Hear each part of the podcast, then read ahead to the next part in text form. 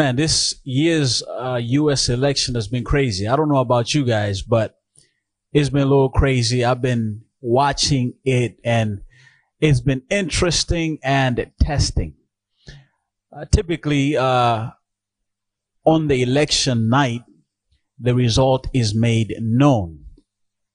And I envision in my mind that, okay, on Tuesday night or Wednesday night, our time, we would know who the next president would be uh, leading the United States. But until today, this morning, we still do not have a clear winner yet. We create visions. We envision certain things, but oftentimes our visions, when they are kissed by reality, we need to readjust them. The 2020 has kissed our visions with reality. Uh, some of us envision to travel. But with the reality of 2020, we have been caged in. Some of you envision to graduate with your graduating class. But 2020 kissed that vision and you had to graduate virtually. I've talked to students who've told me, Pastor, I, I, I, I want to go back to class. I'm, I'm tired of being at home. That's because you envision to go to class and, and, and be with your classmates, the teacher standing up and teaching you different lessons. But 2020 kissed that reality as well. Uh, you envision to expand your business to another location and open up another store somewhere. But 2020 kissed that vision with a reality.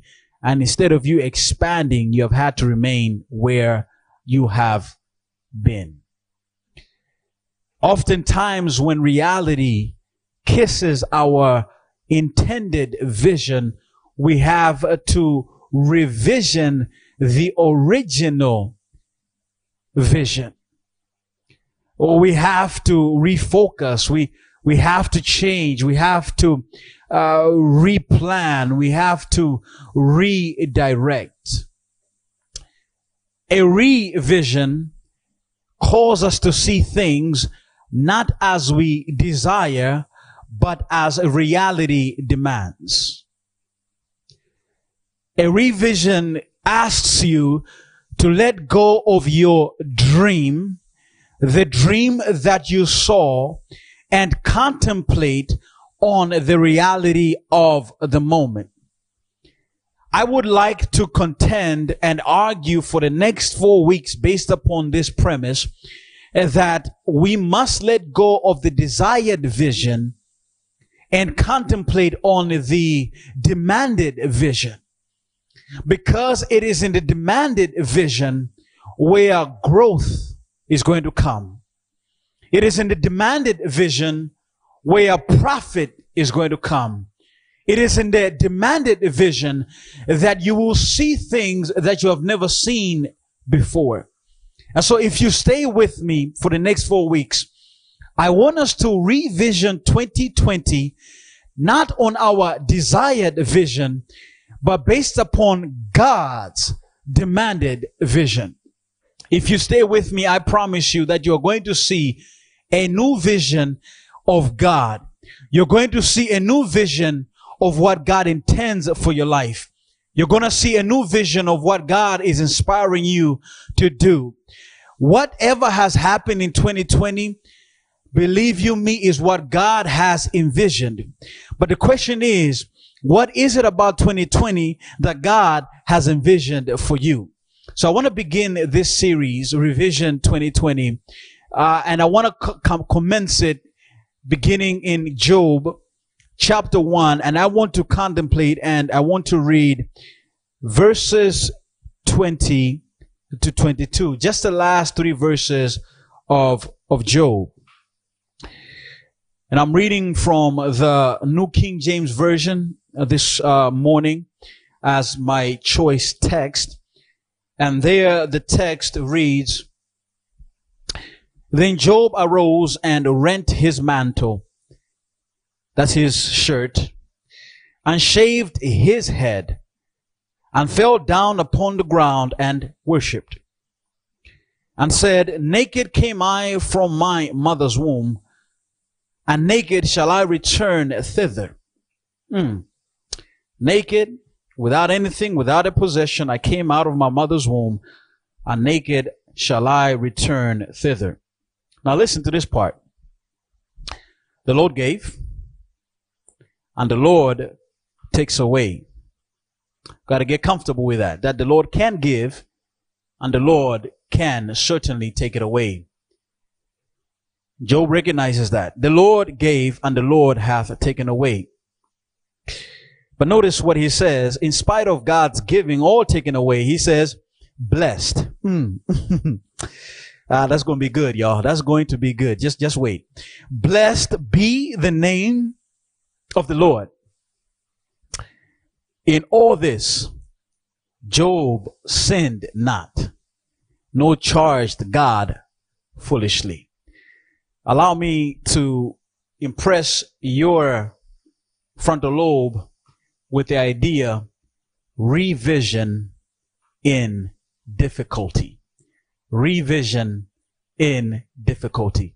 Could you just join me in saying, those of you here in the room, Frankie and Gun, can you just say revision in difficulty? Thank you, team. I appreciate that. And I want you to say right there, revision in difficulty. Let us pray. Mighty God, your moment has come. Your weekly appointment has come. And I pray, Lord, that this appointment will truly lift us up because we definitely need you right now. Speak to our hearts, Lord, and at least help me to be able to translate what you have given to me this week to your people. Give me confidence. Give me clarity. Give me conviction. In Jesus' name I pray. Amen and amen. If you've been watching the US elections, you have really seen that incumbent Donald J. Trump and challenger Joe Biden are neck to neck. It's so close right now. Now, the Republicans, represented by Donald J. Trump, they know that certain states are allegiant to the Republican Party. They know Texas is not going blue, it's going to stay red. They know Alabama, Louisiana, uh, Kentucky, and Missouri, Kansas, these states will remain red.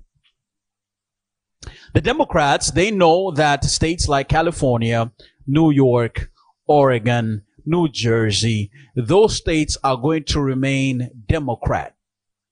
Now, when the candidates are campaigning, they will stop in these allegiant states for the purpose of simply campaigning and, and trying to buy one or two votes or trying to get a few votes. But they know that it's not really going to they're not really going to flip the state. So what they focus on is not the allegiant states, but what they focus on is the battleground states. And this year's election uh, gave us several battleground states. Wisconsin was a battleground state. Michigan was a battleground state. Pennsylvania is a battleground state if you're following the, the elections. Nevada and Arizona, these are battleground states. In fact, Georgia, Georgia, I can't even say it right, is a battleground uh, state. Now, what is interesting is that the allegiance states are immovable like a statue, but the battleground states are like a wave that depend or are moved based upon the vision that each candidate presents for the country and for the nation. And so people in battleground states will listen to each candidate and figure out is the vision that the candidate is presenting going to benefit me and my family and my plans? And if the vision is beneficial, then they will flip their allegiance to that vision, to that candidate. And so in the passage that we read, we have Satan trying to present his best vision to try to flip Job from an allegiant person uh, to a battleground person. In other words, the story of Job is Satan's attempt to flip him uh, from God's side to his side. And we pick up the story in verse number seven, where God probes Job with a question. And this is a question that God probes Job with. And I'm reading from the King James Version. He says, and the Lord said, whence comest thou? Now, for the, for the simple reason that this question and this conversation is even happening is an amazing thing because even though Satan is not perfect, he can still engage with the perfect God. That's another sermon for another day. Notice what uh, Satan responds to God. Uh, he says, I have been going up and down the earth. He says, from going to and fro in the earth and walking up and down on it. God's question is a question of intention. And he's asking Satan, Satan, what is your intent in coming to me? And his intention is this. I am here to tell you that I have the allegiance and I have the dominance of everybody on earth. You see, Satan is able to walk north, south, east, and west on this planet. There is no room that Satan cannot enter. There is no house that Satan cannot enter. There is no office that Satan cannot enter. There is no bar that Satan cannot enter. There is no vault that Satan cannot enter because Satan has the has the dominion over this planet. And when he comes back to God in this text, he is telling God, God, I have flipped the whole world to me.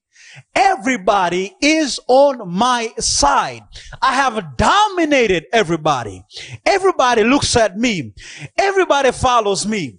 Everybody does what I'm asking them to do. I am the king of this castle. They are no battleground states. They are only allegiant states.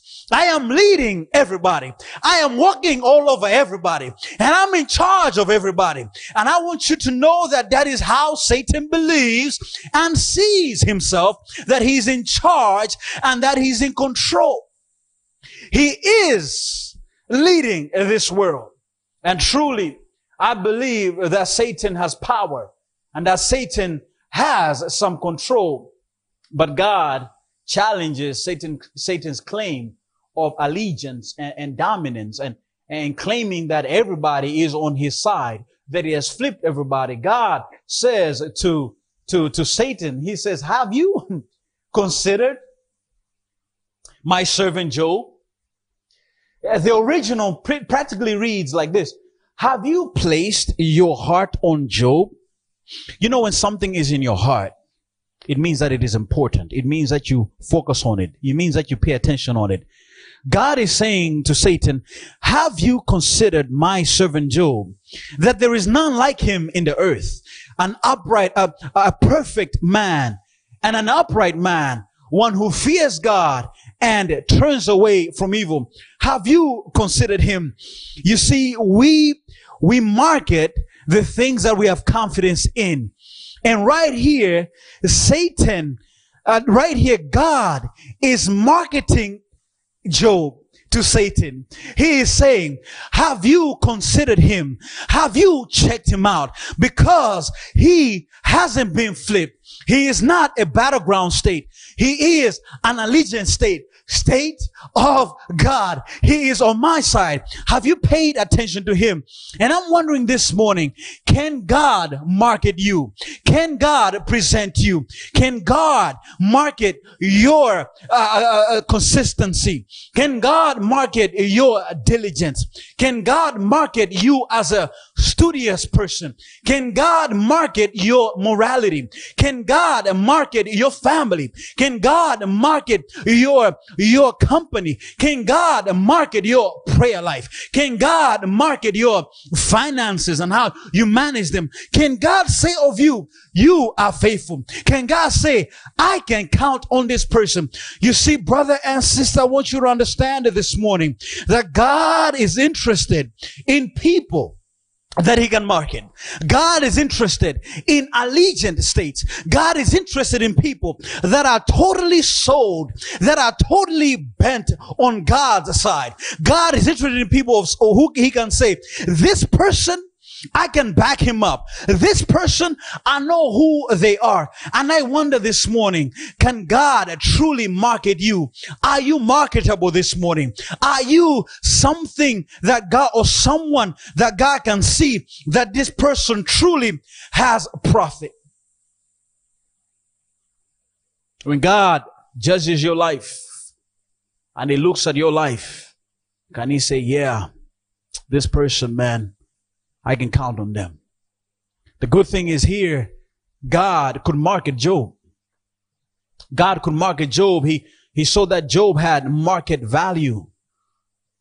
In fact, it was not a depreciating value. It was an appreciating value.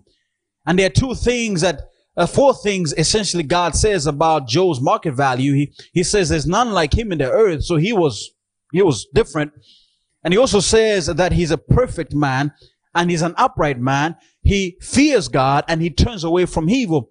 I don't have a lot of time to dig into all those, those points, but let me just comment on a perfect man and an upright man. Uh, uh, God is not saying that Job was sinless. God is saying Job was blameless. Now, if you consider carefully the word blameless, you discover that it was a, it was a term describing the sacrifices that the people of Israel brought to the temple. And that is the way to bring animals that did not have any blemishes. They were perfect as far as human eyes could tell. In other words, they were to bring the best of the best. And so when God says Job is a perfect man, God is saying, Job gives me the best of the best. Job gives me his best time. Job gives me his best talents. Job gives me his temple. Job gives me his treasure. I am first and best and last in Job's life.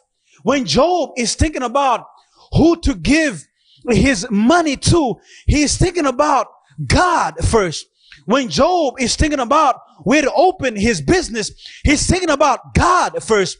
When Job is thinking about where to move his family, he's thinking about God first. He's giving God the very best. And you and I can do the same thing today. We can choose to give God the best. I call giving God the best our GQ. Not talking about IQ. I'm talking about GQ, your God quotient. That is your God intelligence. That is you live your life not, not to, to, to reach a certain standard, but you, re, you live your life because you want to please God in everything in your life. The text says that Job was a perfect man. He was an upright man. And this is talking about a person who is, is honest. Uh, what you see is what you get. They tell you A, they do A. They tell you B, they do B. And it is emphasizing Job's relationships. It is emphasizing Job's interaction with people around him. And, and so Job had also what I call, according, uh, not what I call, but how Dharius Daniels puts it, he had RQ. He had relational intelligence. That is, he had proper skills to interact with the people around him. And I'm here to tell you a very simple truth that your Christianity, that your spirituality must centralize itself in two things. Your GQ and your RQ. Your GQ, how you relate to God and your RQ, how you relate to people. And if you can only decide today that I'm going to put a little bit more attention in my GQ, and I'm not talking about the, the, the brand, the fashion, if I put a little bit more in my GQ, meaning I'm going to decide, I'm going to make it up in my mind that God is going to get the best of me. Then I'm telling you, your market value with God is going to go up. And if you tell yourself, I'm going to deal with people the right way, the best way that I know how. I'm going to be real. I'm going to be true. Then I'm telling you that your market value, your spiritual market value is going to go up. But too many times we neglect these things. And I want you to understand something that when the text is, is describing Job, as a perfect and upright man. It is not talking about what Job does. It is talking about what, who Job is. It is talking about his character, his personality. And that's why God is saying he's a perfect and upright man. And so when we want to increase our spiritual market value, we need to say to ourselves, Lord, I want my character to be changed. I want my character to be transformed. I want my character to be different. I don't want to be the same anymore. And because of Job's market value, spiritual market value, God could market him. And if you want God to market you, you know, what I mean, you gotta, you gotta level up. And I believe that if you can only get to that place, then you're going to see things differently. Your vision of what God is trying to do for you, your vision of what God is trying to accomplish in your life right now is going to change because you're going to be, begin to see that life is not so much about what I have. Life has to do with what I become. Now you see what is beautiful here is that when, when, when God markets Job uh, to Satan, Satan challenges God's claim by asking a question. He says, hast thou, hast, hast not thou made an hedge about him, about his house, and about all that he has on every side? Lord, you have put, you have put a fence around him. You have fenced him in. Now, what it means is this. We shouldn't miss this. What it means is this. That when Satan was going around the earth and patrolling the earth and seeking people to be on his side, looking for battleground states to flip on his side, it tells me that he had made an attempt on Job's life. So when he, he, he tried to flip Job, he began to see, wait a minute, Job has a fence around him. Job is protected. Oh, I'm glad that God protects us. I'm glad that when the devil comes to attack us, he's able to say, Oh my goodness, I cannot touch this particular person. You have to praise God that when Corona wanted to attack your body, it found a fence. You have to praise God when when people wanted to black your, blacken your name, they found offense. You have to praise God when somebody was trying to work on the doorknob of your car and try to get in and steal from you. They found offense. You have to praise God when somebody tried to destroy your friendship. They found offense. You have to praise God when somebody tried to destroy your relationship. They found a fence. You have to praise God when somebody tried to destroy your marriage. They found a fence.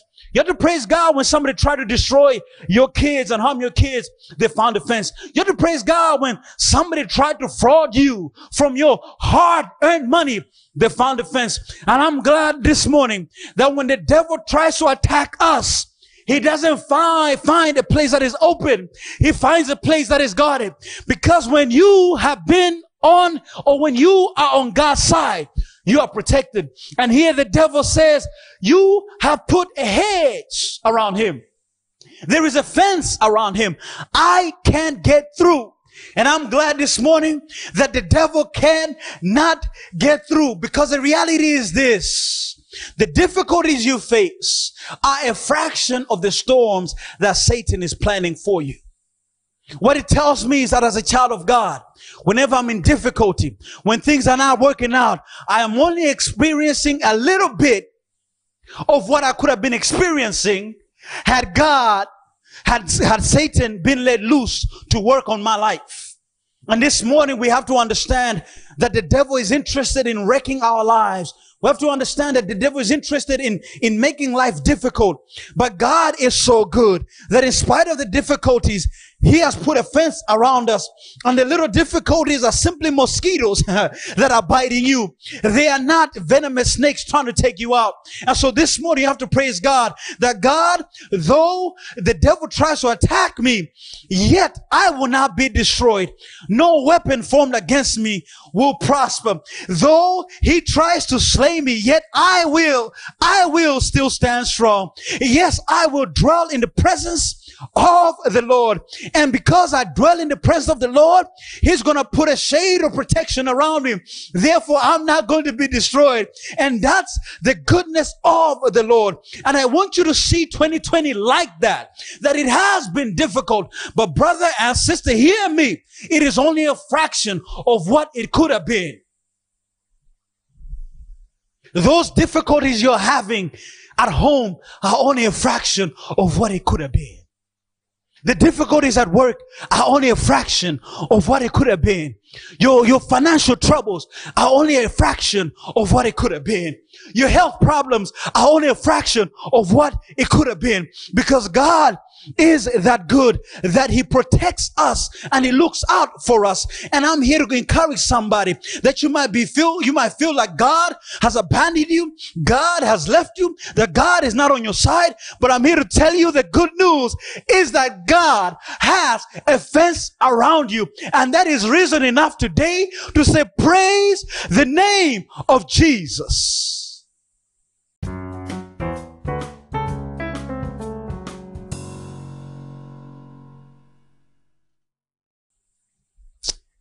Oh man, I, I'm glad this morning. I'm glad. Now, now, now, now you see, I need you to know something that the devil is an expert in flipping battleground states. He, he, he's an expert in flipping people to his side because we, we know that he was able to flip Adam and Eve to his side. They were perfect. They had no sin, but he was able to flip them to his side. And so he looked at Job like, this guy, he's a, he's not perfect. He has temptations. He struggles with anger. He struggles with, he struggles with, with different things. He's not like them. So it's going to be a cakewalk. But when he tries to flip Job, Job doesn't flip. Job stands strong. He had a hedge around him, of course. So, so, so, so I want you to understand that Satan was flabbergasted. And that's why when God is saying, have you, have you considered my servant Job? He's like, God, you, you have put too many resources around him. He, he's swimming in an ocean of resources. I can't touch him. I, I can't compete. If you just allow me, I'm telling you that I can, I can compete. And it, it is the very same thing because Job's, Job's staying on the side of God reminds me of, of Jesus Christ because in the in the in the wilderness there in the in in in, in the wilderness after being baptized jesus is driven uh, to the wilderness by the spirit of god because god couldn't market jesus. He's he's driven by the the spirit to to the wilderness and there the devil comes to try to flip him. But jesus does not flip and he tells the devil consistently i i he the devil tries to challenge him consistently. He says if you are the son of god but Jesus left the water that day knowing that he was a child of God.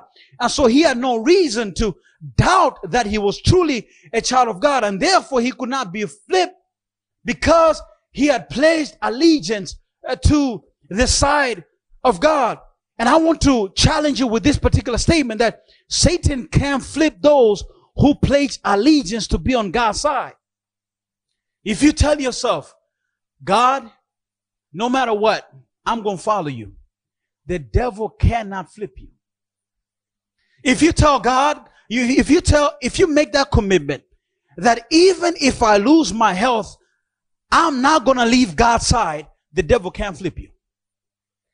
If you make that commitment that if I get fired, I will still stay on God's side, the devil cannot flip you.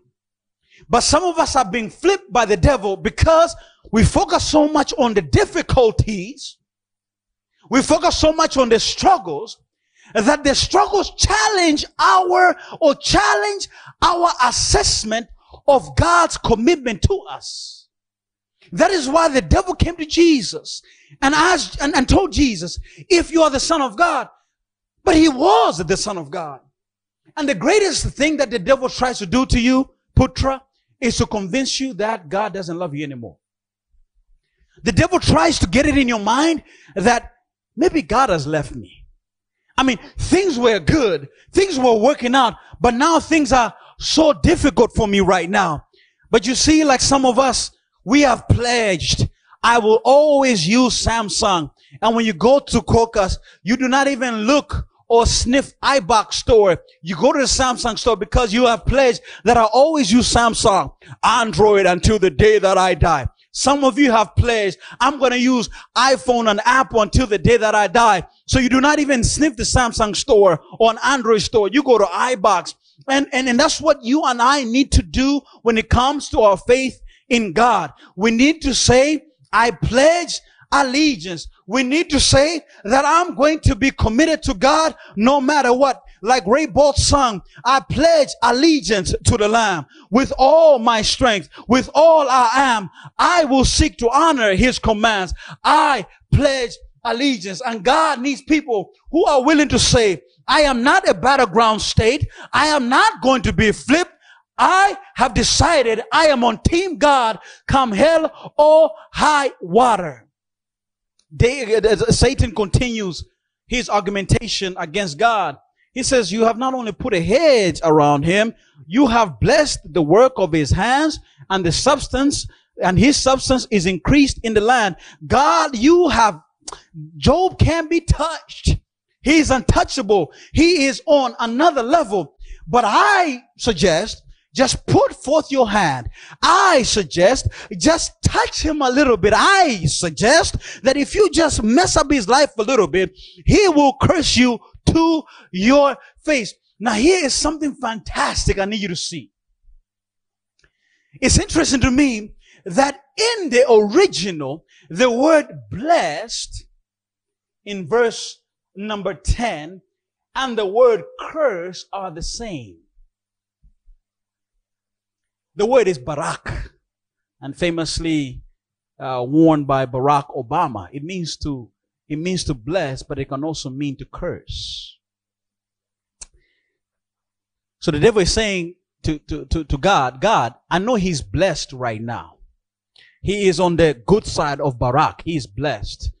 But just change his dynamics, like just mess up his life a little bit, like, like just make it hard for him just make his business hard, just bring disease on his family, just, just take away his wealth, just, just do something to make his life change and not be normal anymore.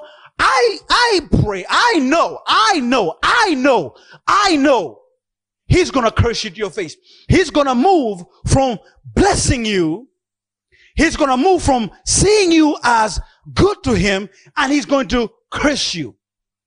That's, that's Satan's dynamic. In fact, he is making this claim. God, you are buying his allegiance. Cause, look, he asked, does Job fear God for nothing? The word not there simply means to work without compensation. It seems, it simply means to work without getting paid. Satan is saying, God, I bet if you change his dynamic, he's going to curse you to your face. Cause he is not allegiant to you for nothing.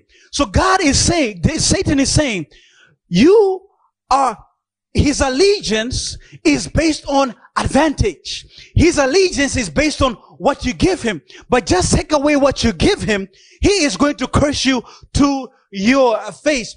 And basically, this is what Satan is saying. This is what Satan is saying. You have secured his allegiance by advantage. And I want to, to agree with Satan to a point that God does secure our allegiance by advantage. But I, I, I wanna, I wanna cross Satan's proposal and say like this, God secures our allegiance by advantage without taking advantage of us. Mm, mm, mm, that's good. You need to treat that. God secures our allegiance by advantage without taking advantage of us. You know how it is. You know how it is. You, you want to get a new product or you want to subscribe to a to a subscription online, whether it is Apple Music or it is Spotify, they always give you one month trial. Then they say to you, after one month trial, you have to pay a monthly subscription or yearly prescription. You know how it is when you must join a club or a gym, you must pay membership fee. God does not ask for a subscription fee. God does not ask you for a monthly fee. God does not ask you for a membership fee. God paid the subscription fee. He paid the membership fee by the blood of Jesus. He paid for it. And so the advantage that God secures, that he tells us, ah, you, you don't need to pay me. I just need you to take advantage of this because I want to advantage you. And so here what Satan is saying is like this. And here is where the story of Job should really tickle your mind because we think of Job as a man who suffered. We think of Job as a man who lost it all. And it's true. But that is not the story of Job. The story of Job is this. Is God buying allegiance or is he doing us good? Is God advantaging us because we really love him or is God taking advantage of us? And if Satan could make this claim about God, then he could say, you see, world, I, Satan, decided to rebel against God because God is not who he claims to be. God cannot be trusted. God is a liar. That is why God, that is why Satan is making this claim because he wants to say God is not a right judge. And so the story of Job is not a man who suffered, but it is about a God who either loves us truly or he loves us because he wants to get something from us. And here God, the, the devil is saying, let's see if, if Job will still make a good assessment about you after everything is gone. There are people that they stick by us as long as they're getting advantage by us. But as soon as we lose our wealth, as soon as we lose our influence, as soon as we lose those things, they're going to disappear like rats because they no longer get it. And so God is saying, uh, God is saying to himself, God is thinking to himself, this is a difficult situation for me. This is difficult because I will have to subject my son Job to a trying moment, but I must do it because it is the only way that I can, I can vindicate my motives, that I can vindicate my intentions. And so we need to step back. When we are facing difficulties, we need to understand that they are heavyweights fighting a battle that is bigger than us. You know how it is when you go to watch a soccer game, Gun?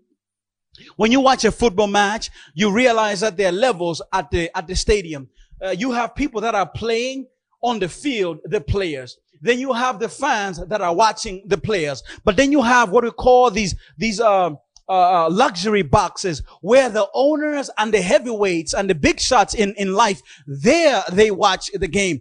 It is the heavyweights, the, the owners that get to decide the stadium. It is the owners that get to decide if the fans can come. It is the owners that get to decide who is going to be playing. And therefore I need you to understand that you and me are players in a game that is bigger than us. You and me are players in a game that is above us. You and me are in a game that is above our pay grade. God and Satan are fighting. God and Satan are at loggerheads. And, and, and the thing is, you and I are the playing field. It plays out in our life. And so the struggle, the difficulties that you face are really not about you. They are about who is right. Is God right? Or is Satan right? Some of you have been praying to ask God to do things in your life. But it seems that God is not answering. It's not that God is not answering. And I want you to remember the story of Dave of, of Daniel in Daniel chapter 10. There, Daniel prays to God. And when he prays to God, the text says that the angel Gabriel was sent directly to answer his prayers. Because when you pray to God, God wants to answer your prayers right away. But so Daniel is praying, and and and and, the angel Gabriel, uh, listen to this, Putra. The angel Gabriel is is directed to help uh, Daniel, but the angel Gabriel meets with the prince of Persia who is being masqueraded as Satan himself. And because of Satan's power, Gabriel cannot go to help, to help Daniel. And for three weeks, the text says that Daniel did not have an answer. I need you to understand that some of the answers, the, the prayers that you're praying and the answers that you're not hearing is not because God doesn't want to answer you, is because the devil is getting in the way. And you can tell me, Pastor, I thought God is powerful. Yes, He is. But the reality is this, because of Adam and Eve's choice, giving up dominion of this world, God had to give Satan playing time. God had to give Satan the ability to flex his muscles. And though God is powerful, though God is mighty, though God is strong, He allows Satan to play in this world. And sometimes Satan's plays and Satan's plans get in our way, but it does not mean that God is not powerful. It does not mean that God is not strong. It simply means that God is moving according to the change dynamics. And that is why you and I need to revision our difficulties to see that there are bigger issues at play. It's not just about me. It's really about God and what he's trying to do in my life. And so uh, Satan continues his proposition to God he says, but put forth thine hand now. Like put it, put it out. And touch all that he hath, and he will curse you to your face. A hand is, is a sign of power. It's a, it's a sign of, of, of strength. And so Satan is saying, just touch him a little bit. Just, just mess him up a little bit. Satan is suggesting to God to be the means to bring difficulty in Job's life. But God says to respond to Satan, He says, I will allow you to bring difficulty in Job's life, but I'm not going to be the means by which the difficulty comes. I'm not going to be the one who's going to bring the difficulty in Job's life. Because all that he has is in your power. And I need to understand this morning that none of the challenges that you face are because of God's power. They're because of Satan's power manipulating and working on your life. Do not blame God for the difficulties that you have because God does not bring difficulties. The difficulties are in the hands of God. And that is why the question should not be, Lord, why me? Because it is not God doing that to you. The question should be, Lord, how can I make it? Lord, how am I going to survive? How am I going to, to, to make it? How am I going to cross this chasm of, of challenges? I don't have money. I'm sick. My family is in tatters. My business ain't working out. Lord, I can't travel. I can't see family. Lord, how am I going to make it through this chaos? I am alone, Lord. I've been praying all of this time. I've been looking out and, and asking and praying and fasting and doing it all. Lord, how am I going to make it? That is the question. It's never why am I going through this? It's how am I going to make it through this? Because you understand that the difficulties are not the hand of God. They're the hand of Satan. Satan is the means in which the difficulties come. And that is why I'm here to tell you, you have to revision the difficulties because it ain't God. It ain't God. And the good news is this. God gives Satan control of what you have, but not your life. How we somebody could say amen, man? That's just a beautiful point right there. God gives Satan control of what you have, but not your life. Notice what the text says. All of that he has is in your power, but don't touch his life. But the problem with us, what we have, what we do is our life.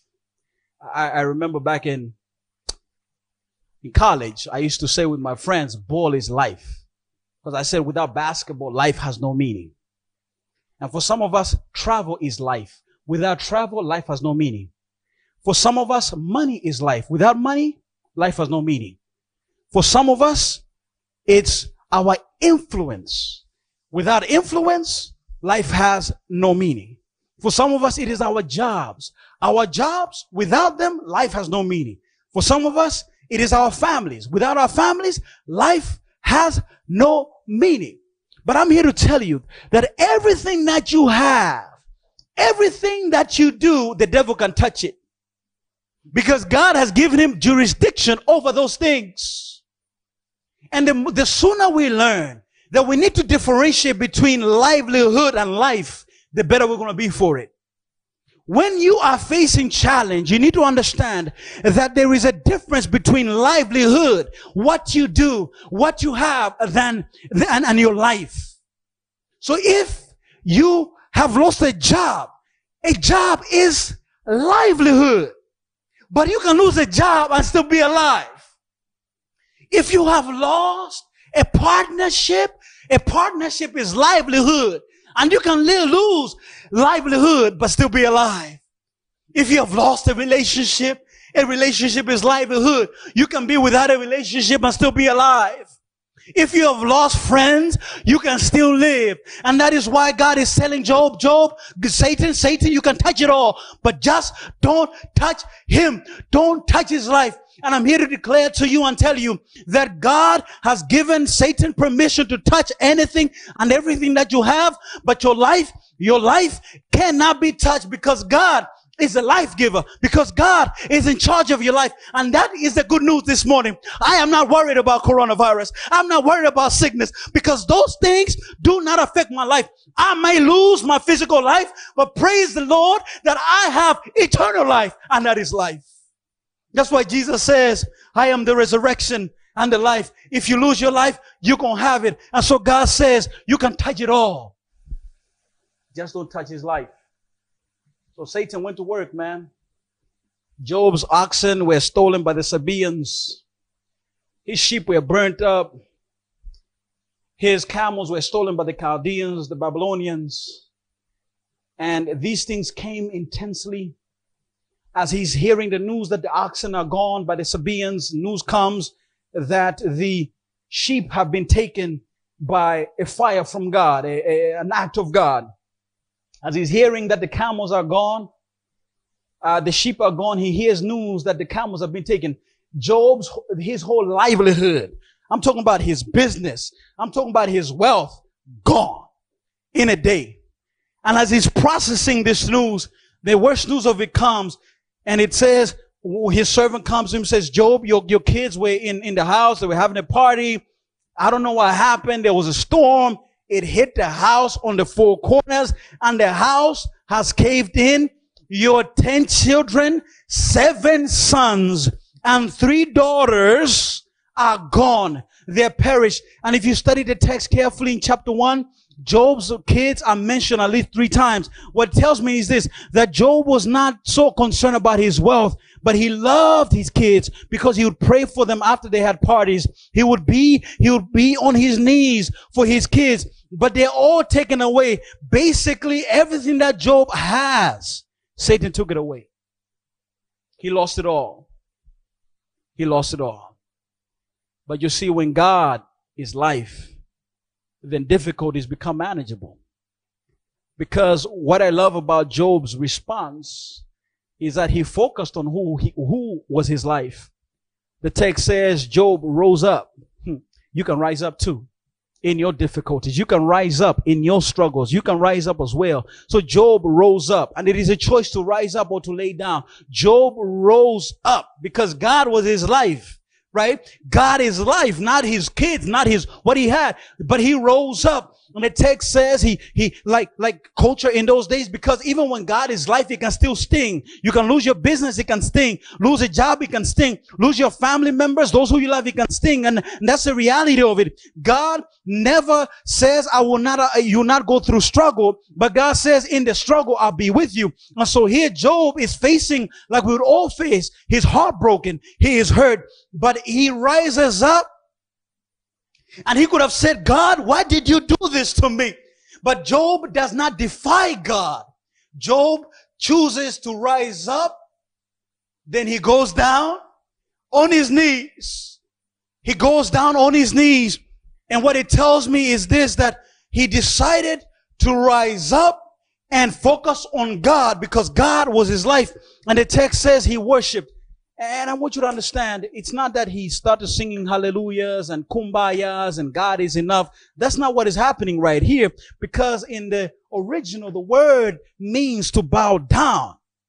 And when you bow down, it simply shows and, and declares that you recognize that somebody is bigger than you. You recognize that somebody is higher than you. And God realizes, Job realizes, I can rise up, but what can I do? I am lower than God. And therefore he, he bowed himself because he understands that I'm lower than God. I don't understand why I lost my oxen. I don't understand why I lost my sheep. I don't understand why I lost my, my camels. And I don't understand why I lost my family. But I know one thing that God is higher than me. He knows better than me. He can see better than me. There is no nothing in my heart that is going to be proud at this moment. I don't understand it, but I'm going to submit to God. I'm going to call on him because that is it, brother and sister. You never know why you're facing what you're facing.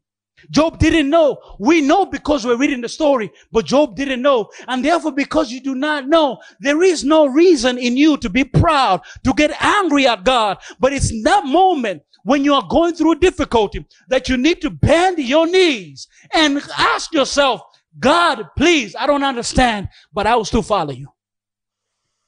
God, it don't make no sense, but I will still follow you. I'll still continue on because God still favors you when the difficulties surmount. Let me put it this way. When Job goes and, and bows himself before God, this is an act that Ruth did as well. When Boaz allowed her to glean from his field, because Boaz was showing her favor.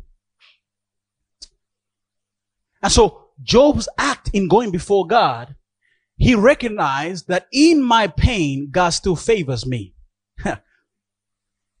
it may well be that the fact that you're facing difficulties is not that God doesn't favor you, but in fact, it's because he favors you. We need to revision, I told you, revision difficulties. Because we see difficulties as a bad thing, but in reality, it can be a good thing. Because God could simply do, be, be, be using you as his marketing strategy. And so when it's hard, it doesn't mean that God has left you. When it's hard, it means that God is with you. God is still for you. And God is fighting for you. Oh, I wish I had time. I wish I had time because time is going, is going, is going. But allow me to say a few things so I can land this thing nicely. See, the word worship is put in a nuance. Uh, in the original, we, we, we, it's using a usage. We call it an imperfect usage. Uh, what, it, what, what that means is this. It, it, describes an action that is ongoing. It describes an action that is not completed. For, for example, when the Bible says, and God created the heavens and the earth, that's a completed action. It was done. It is finished. We call that a perfect action. But here, the, the, the usage of the word worship is in the imperfect. What that means is it's an ongoing action. What it tells me is this, in the difficulties that Job was going through, revision and difficulties, is that he was continually submitted to God. He didn't understand it, but he was still submitted to God. For however long it took, he was still submitted to God. It might take one year, it might take two years, it might take a month, it might take a week, but however long your difficulty is, you need to continually submit to God. However long your difficulty is, you need to say, God, I'm going to follow you. God, I'm going to trust in you. God, I don't understand it, but you are with me and you haven't left me. You don't need to know why you face difficulty. You just need to know whose side you're on. And Job was on God's side. Here's a text. It says, Job said, "A naked I came. Naked I came. I don't have everything that I have. I, I didn't have it when I was born, but I got it because God was blessing me and the Lord has decided to take it away. It's, it's no longer mine. That's what you need to know that whatever you have, whatever you do is what God has given you. But Job focuses on the Lord. The Lord, the, the Yahweh, the self-existent one. He, the one who has life in himself. Uh, Ellen White says, in Jesus is life original, underived, and unborrowed. Jesus said, I'm the resurrection and the life. Eh, Job is saying, I don't have everything, my livelihood, but I have the life. I have the self-existent one. And as long as I have the life, and as long as I have the self-existent one, as long as Jesus is in my corner, I will make it through my difficulties. And that's what I need somebody here to know this morning. That as long as Jesus is in your corner, you're going to survive. As long as Jesus in your corner, you're going to make it. Because Job understood something that even though he was blessed before, that he was rich before, it's only in the difficulty after it was over that he was able to say, I had heard of you. I heard of you.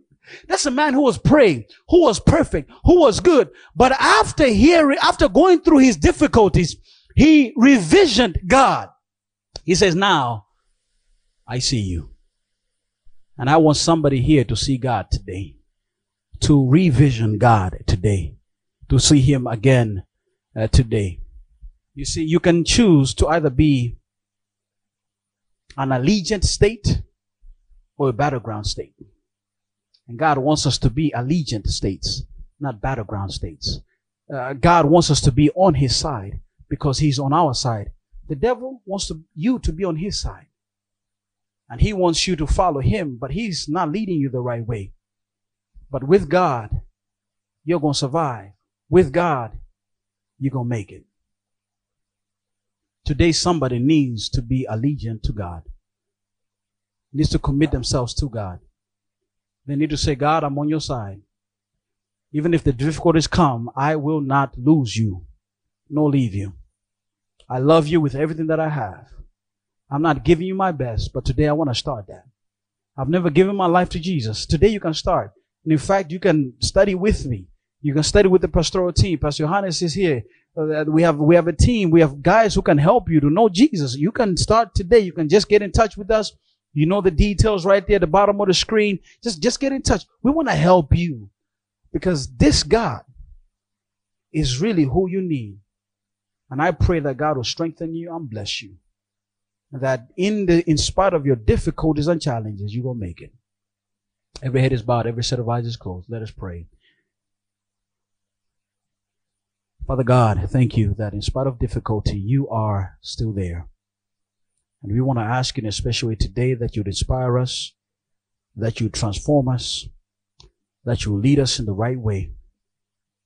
The devil wants to flip us on his side. But Father, we want to be on your side.